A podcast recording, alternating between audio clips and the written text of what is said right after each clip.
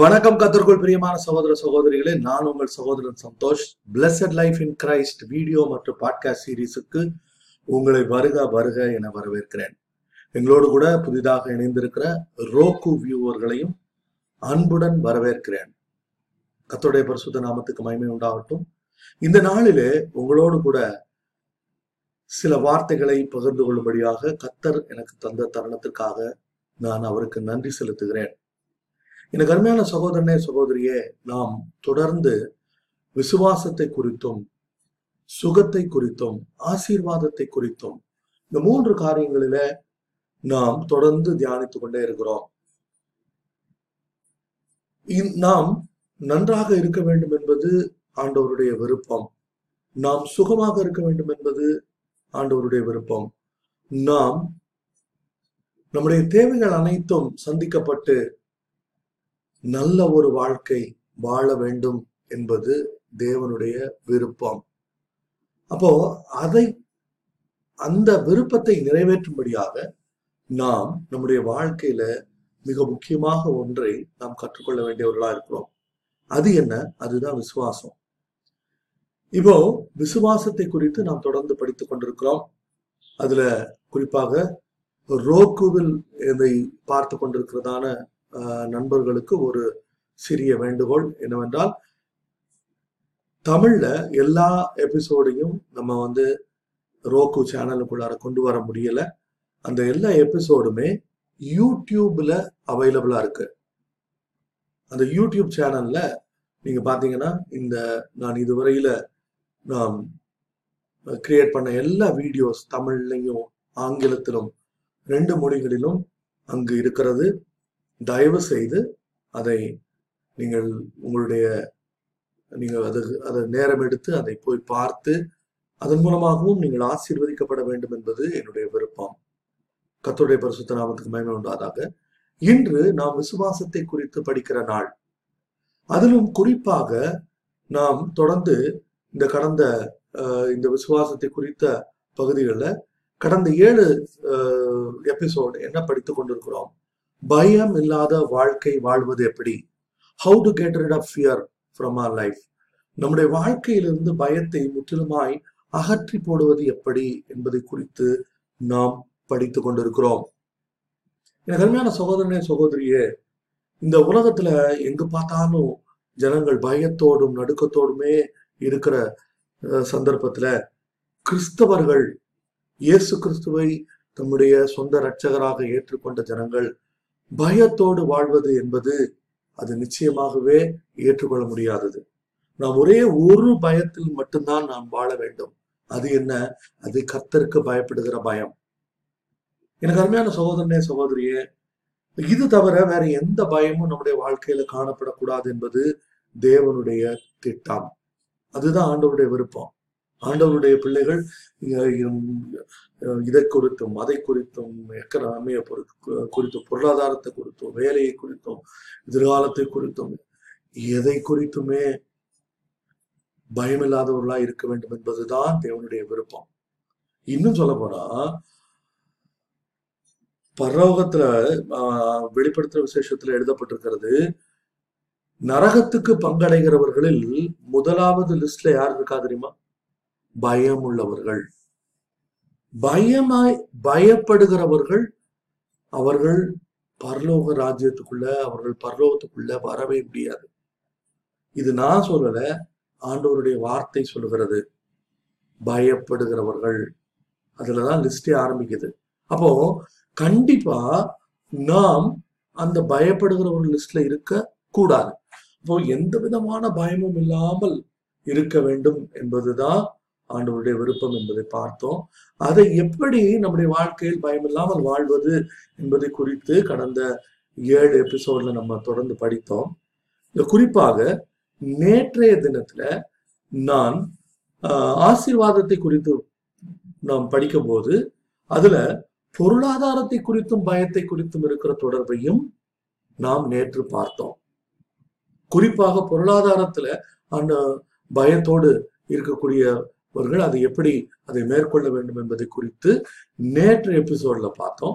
ஆகவே நீங்க யூடியூப்ல பார்த்தாலும் சரி, பாட்காஸ்டில் கேட்டாலும் சரி, அல்லது நீங்கள் ரோக்குவில் பார்த்தாலும் சரி, அந்த எபிசோட் பேர் நோ ஃபியர் ஹியர், பயம் இங்கு இல்லை என்ற தலைப்பில், நோ ஃபியர் ஹியர் என்ற தலைப்பில் நான் அந்த வீடியோ அப்லோட் பண்ணியிருக்கேன். நீங்கள் அதையும் கண்டிப்பாக பார்க்கும்படியாக உங்களை அன்போடு கூட கேட்டுக்கொள்கிறேன். இப்போ இன்னைக்கு உள்ள வசனத்துக்கு, பாடத்துக்கு வருவோம். எனக்கு அருமையான சகோதரனே, சகோதரிய, நம்முடைய வாழ்க்கையில பயம் என்பது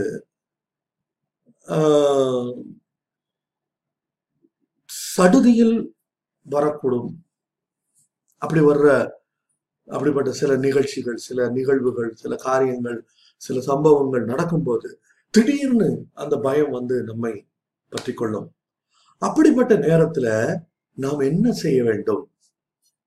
எனக்கு அருமையான சகோதரனே, சகோதரியே, இதுல முக்கியமான ஒரு விஷயம் என்னன்னு கேட்டீங்கன்னா, இந்த பயம் இல்லாத ஒரு வாழ்க்கையில வாழ்வதற்கு நாம் முதலாவது என்ன செய்ய வேண்டும்?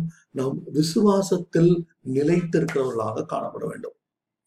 அப்ப விசுவாசத்துல நிலைத்திருக்கும் போது நாம் பயத்திற்கு என்ன செய்து விடுகிறோம்? கதவை இறுக்கமாக அடைத்து விடுகிறோம். விசுவாசம் இருக்கிற இடத்துல பயம் நுழையவே முடியாது. அப்போ நாம் அனுதினமும் விசுவாசத்தில் வாழ்கிறவர்களாக காணப்பட வேண்டும். அப்போ அனுதினமும் விசுவாசத்துல வாழ்கிறவர்களாக காணப்பட வேண்டும் அப்படின்னா என்ன அர்த்தம்? அனுதினமும் நாம் ஆண்டவரோடு நடக்கிறவர்களாக காணப்பட வேண்டும். ஆண்டவரோடு நடக்கிறவர்களாக காணப்படுகிறவர்கள் ஆட்டோமேட்டிக்கா அவர்கள் விசுவாசத்துலதான் நடப்பாங்க. எனக்கு அருமையான சகோதரனே, சகோதரியே, ஒரு வசனத்தை உங்களுக்கு நான் வாசிக்க விரும்புகிறேன். அது என்ன வசனம் தெரியுமா? ஆஹ் நான் இந்த வசனம் ஆதியாகமும் பதினெட்டாவது அதிகாரம், தமிழ்ல பதினெட்டாவது வசனம், ஆனா ஆங்கிலத்துல பதினேழாவது வசனம். நான் செய்ய போகிறதை ஆபிரகாமுக்கு மறைப்பேனோ, நான் செய்ய போகிறதை ஆபிரகாமுக்கு மறைப்பேனோ என்று கர்த்தர் சொல்லுகிறார். அவர் ஒரு காரியம் செய்ய போறாரு.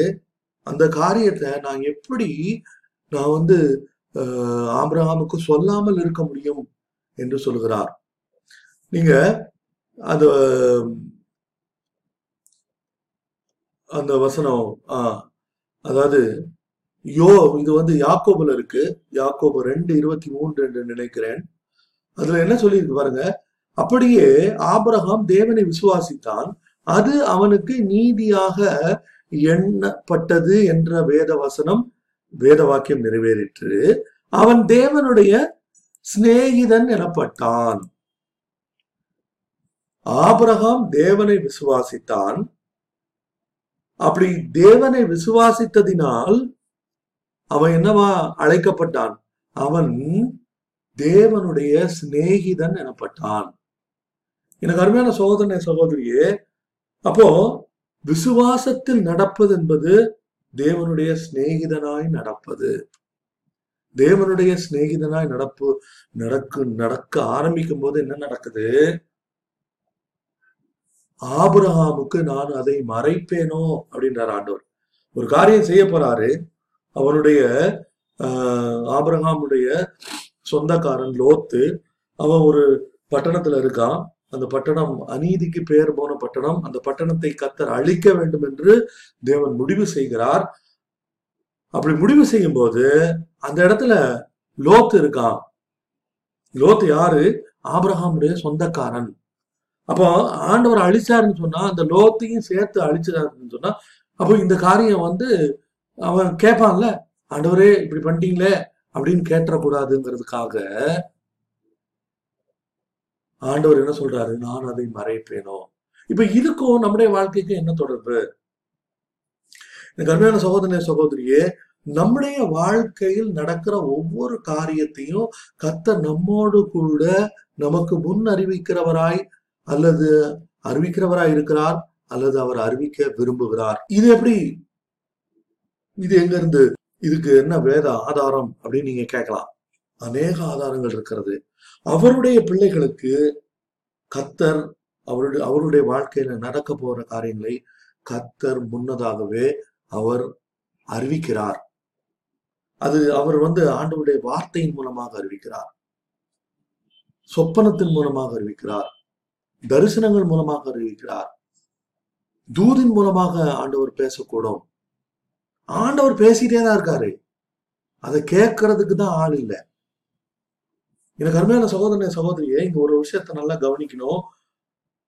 நாம் ஆண்டவரோடு இணைந்து நடந்தால், அவரை விசுவாசித்து நடந்தால் நாம் அவருடைய சிநேகிதராக மாற முடியும் என்பதை ஆபிரகாமுடைய காரியத்திலிருந்து பார்த்தோம். அப்போ ஆபிரகாமுக்கு நான் மறைப்பேனோ அப்படின்றாரு. ஆபிரகாமுக்கே மறைக்க மாட்டார்னா நமக்கு மறைப்பாரா? நிச்சயம் மறைக்க மாட்டார். அது மட்டும் இல்ல, இத இந்த இத சொன்ன உடனே ஆபிரகாம் இழுத்த உடனே சிலருக்கு எப்படி தோணும், ஆபிரகாம் வந்து பழைய ஏற்பாட்டு அஹ் காலத்துல இருந்த மனுஷன்லாம் பிரதர், நீங்க எப்படி இப்ப நம்ம புதிய ஏற்பாட்டுல எல்லாம் இருக்கோம், இது எப்படி அப்படின்னு நீங்க சொல்லி கேட்கலாம். அப்படி கேட்பீங்கன்னு எனக்கு தெரியும்.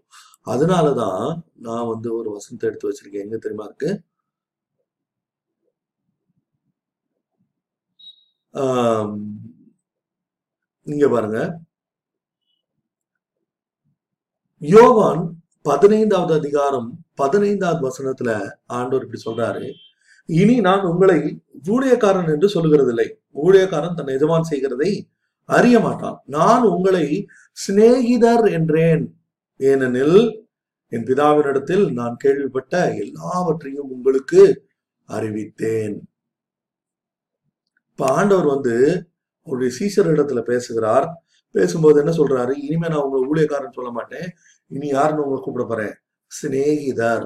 இதை சொன்ன உடனே அடுத்தது என்ன வருவாங்க, அது சரி பிரதர், இது வந்து நீங்க சொன்னது கரெக்ட் தான், அது வந்து ஆண்டவருடைய ஊழியக்காரர்களுக்கு அவர் எல்லாவற்றையும் சொல்லுவார், நான் ஊழியக்காரன் இல்லையே, நான் ஒரு சாதாரண விசுவாசி தானே அப்படின்னு நீங்க சொல்றது எனக்கு காதுல விழுது. நான் அதுக்கும் பதில் வச்சிருக்கேன், எடுத்து வாசிப்போமா? நீங்க பாருங்க, யோவான் பதினைந்தாவது அதிகாரத்திலேயே தான் பனிரெண்டாவது வசனத்துல இருந்து நான் வாசிக்கிறேன் பாருங்க, நான் உங்களில் அன்பா இருக்கிறது போல நீங்களும் ஒருவரில் ஒருவர் அன்பா இருக்க வேண்டும் என்பதே என்னுடைய கற்பனையாக இருக்கிறது. பன்னெண்டு, அடுத்தது, ஒருவன் தன் சிநேகிதருக்காக தன் ஜீவனை கொடுக்கிற அன்பிலும் அதிகமான அன்பு ஒருவரிடத்திலும் இல்லை. இப்ப அடுத்ததான் விஷயம், நான் உங்களுக்கு கற்பிக்கிற யாவையும் நீங்கள் செய்வீர்களானால் என் சிநேகிதராயிருப்பீர்கள். நான் உங்களுக்கு கற்பிக்கிற யாவையும் நீங்கள் செய்வீர்களானால் என் சிநேகிதராயிருப்பீர்கள். அது மட்டும் இல்ல, பதிமூணாவது வசனத்துல ஆண்டவர் என்ன சொல்றாரு பாருங்க, ஒருவன் தன் சிநேகிதற்காக தன் ஜீவனை கொடுக்கிற அன்பிலும் அதிகமான அன்பு ஒருவருத்தனும் இல்லை. எனக்கு அருமையான சகோதரனே சகோதரே சகோதரிய, நல்லா நெஞ்ச தொட்டு சொல்லு, உனக்காக இயேசு மறித்தாரா இல்லையா? உனக்காக இயேசு ஜீவனை சிலுவையில கொடுத்தாரா இல்லையா? அப்ப நீ கொடுத்தார், உனக்காக இயேசு சிலுவையில் மறித்திருப்பார் என்றால், உனக்காக இயேசு தன்னுடைய ரத்தத்தை எல்லாம் சிந்தி இருப்பார் என்றால் நீ அவருக்கு யாரு? சிநேகிதன். ஏன்னா சிநேகிதன் தான் தன்னுடைய சகோதரனுக்காக ஜீவனை கொடுப்பான். இயேசு கிறிஸ்து உன்னையும் என்னையும் அவருடைய சிநேகிதன் என்கிறார். இப்ப இவ்வளவு எதுக்கு சொன்னது?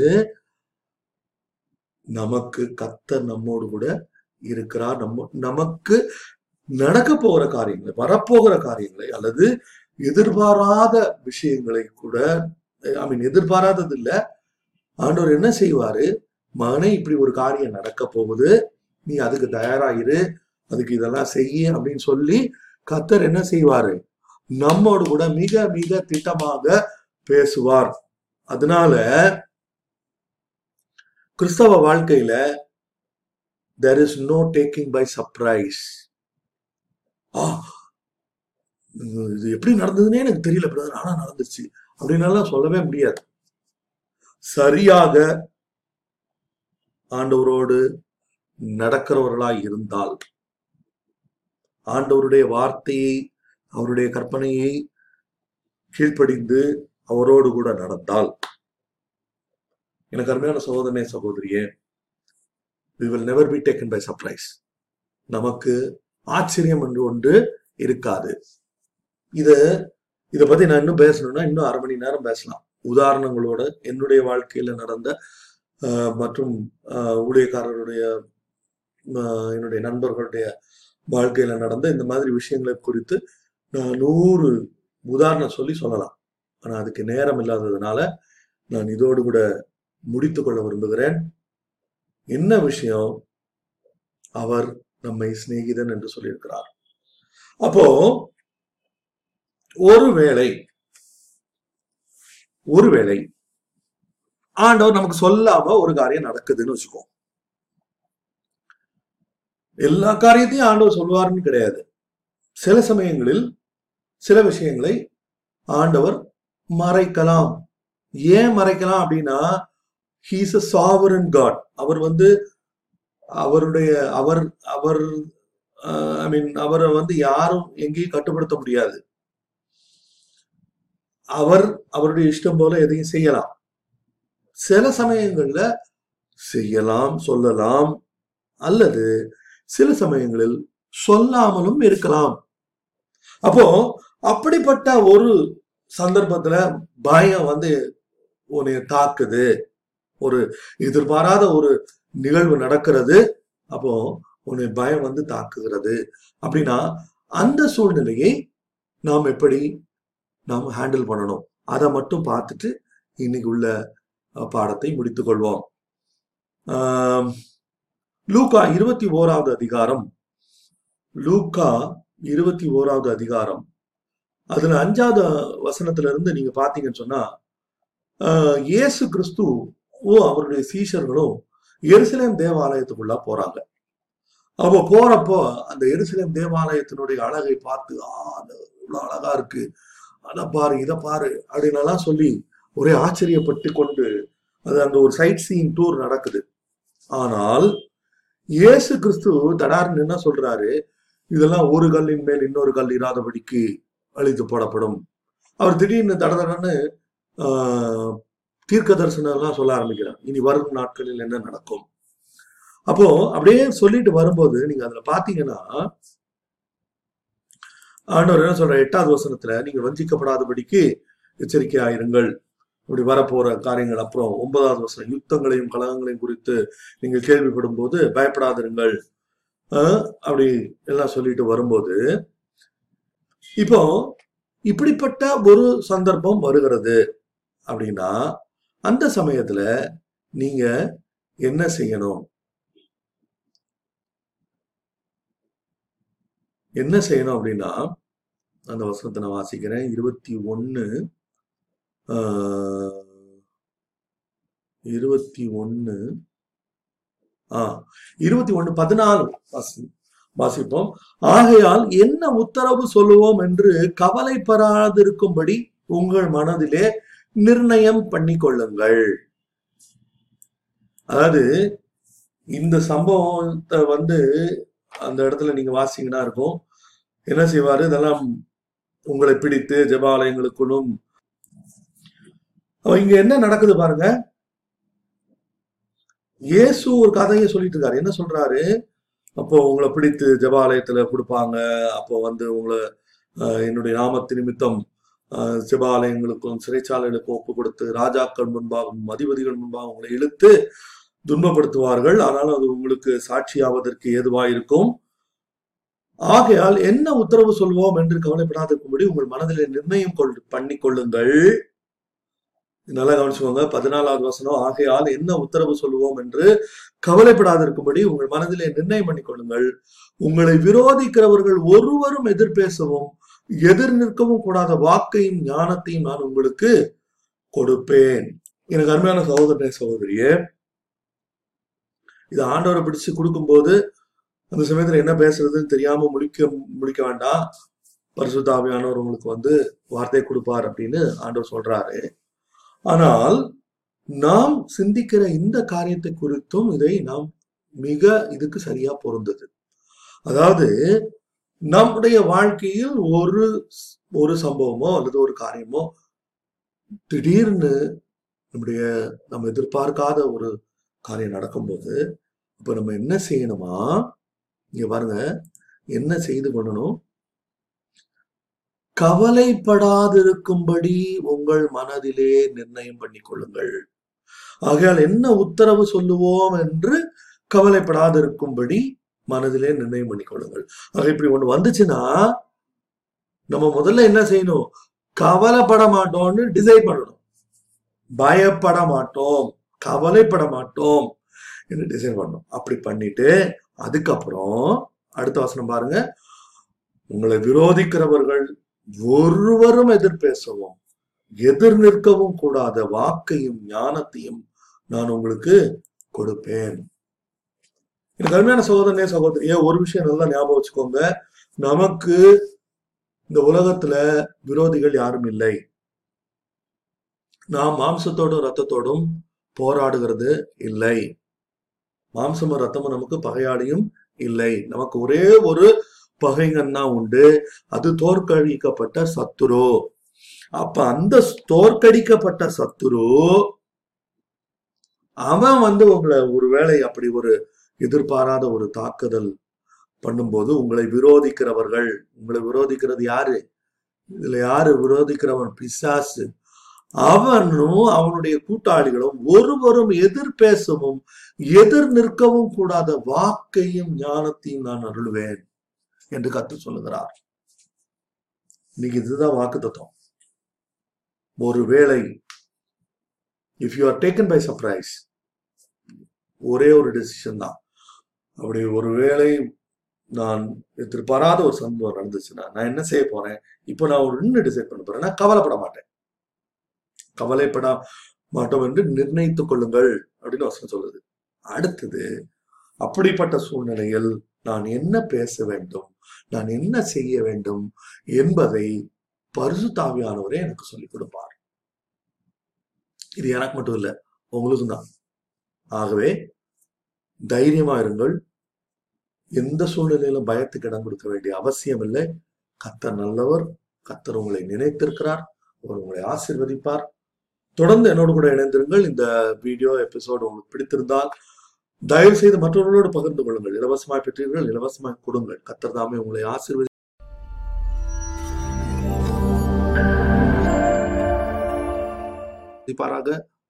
கர்த்தருடைய நாமத்துக்கு மகிமை உண்டாதாக. கர்த்தருக்கு சித்தமானால் உங்களை அடுத்த எபிசோட்ல சந்திக்கிறேன். அல்லேலூயா.